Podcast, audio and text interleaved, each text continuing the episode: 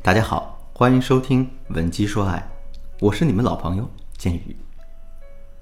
无论你在感情中遇到任何问题，都可以添加我的微信文姬的全拼066，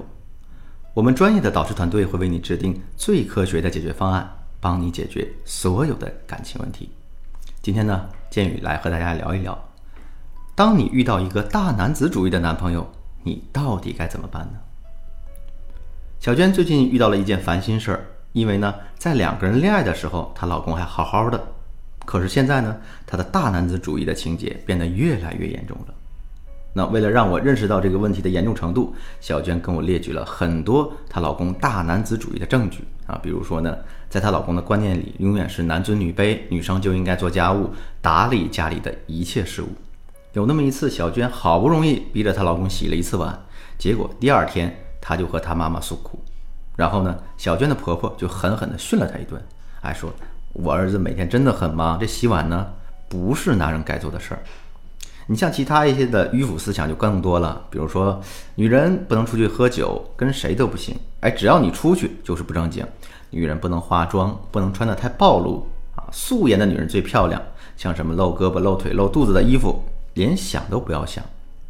最不能让小娟容忍的是她老公的霸道，比如说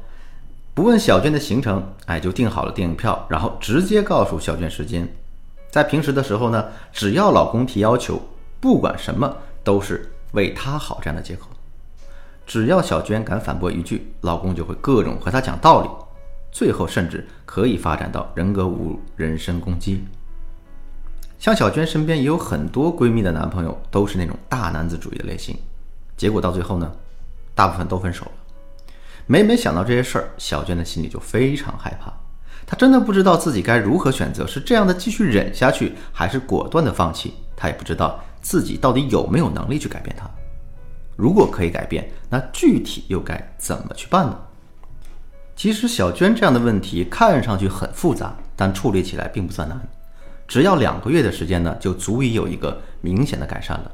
首先我们来说第一个问题，男朋友很大男子主义，那你到底应该容忍下去，还是应该果断放弃这段感情呢？其实这要看男人的大男子主义到底是哪种类型。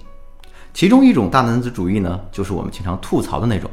男人太过于以自我为中心，根本不考虑女人的感受，只顾自己。一般情况下，这种男人的内心男权主义的倾向是非常严重的，他们甚至会觉得只要是男人做的一切事情都是对的，女人就应该听男人的话。那如果是这种情况的话，我们一般呢是不建议去挽回改善的，原因有2个。第一个原因呢，男人的这种思想和行为已经对我们造成了非常严重的伤害，如果我们继续沉浸在这样的环境里，那我们在感情里的框架就会一步步全部丧失掉，甚至最终可能会变成男人手中的提线木偶。第2个原因是，这种情况导致的大男子主义一般是受到男人的原生家庭以及从小到大的生活环境多方面综合影响的，你想改变它非常的难。那另外一种大男子主义呢，其实是男人身上的男性特质特别明显的体现。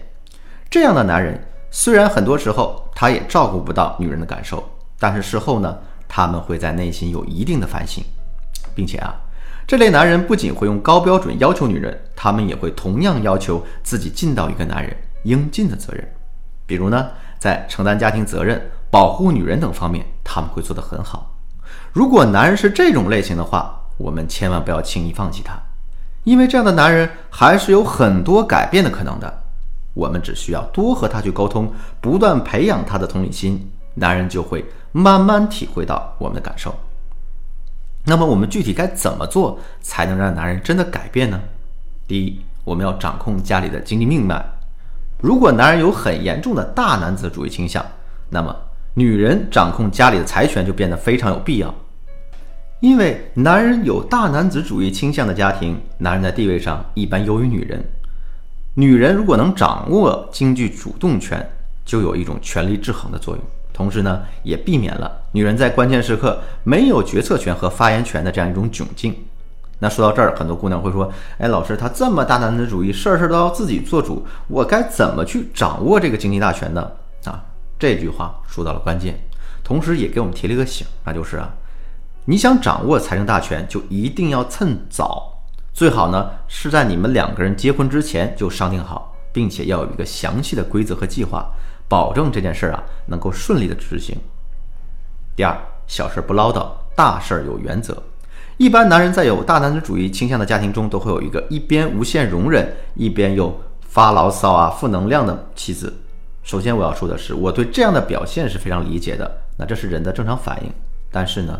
这样的表现也确实会让两个人的感情陷入恶性循环。那正确的做法是，我们在平时的生活中要多对男人表达关心，遇到事情呢，不能一味容忍，而是要勇敢地表达自己的意见和看法。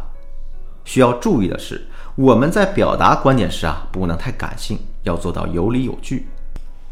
像你这样有板有眼的女人呢，更容易得到这样男人的尊重。更为重要的是啊，在面对一些比较重大的问题的时候，我们一定要坚守自己的底线和原则，不能让男人轻易越雷池一步。只要我们能做到这一点，男人的大男子主义就会被圈定在一个特定的范围。第三，团结一切可以团结的力量，避免孤军作战。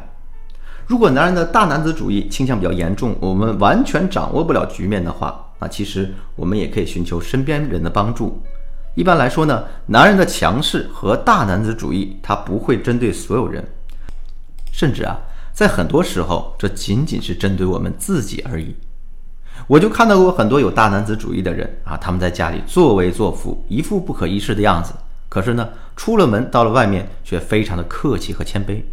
所以说啊，在我们身边肯定也有一个男人很怕的亲戚朋友，我们呢可以借助他们的力量，给男人施加压力啊，并且以此来调整两人的关系，然后我们再用上面所讲的方法，进一步的建立你自身的框架，这样一来，我们的感情就会恢复正常，并且变得越来越稳定。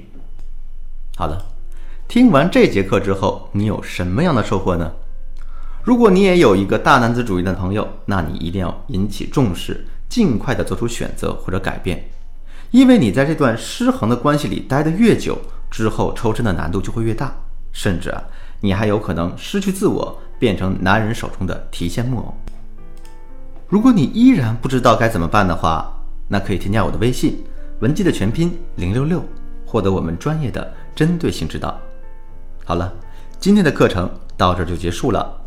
文姬说爱，为你一生的情感保驾护航。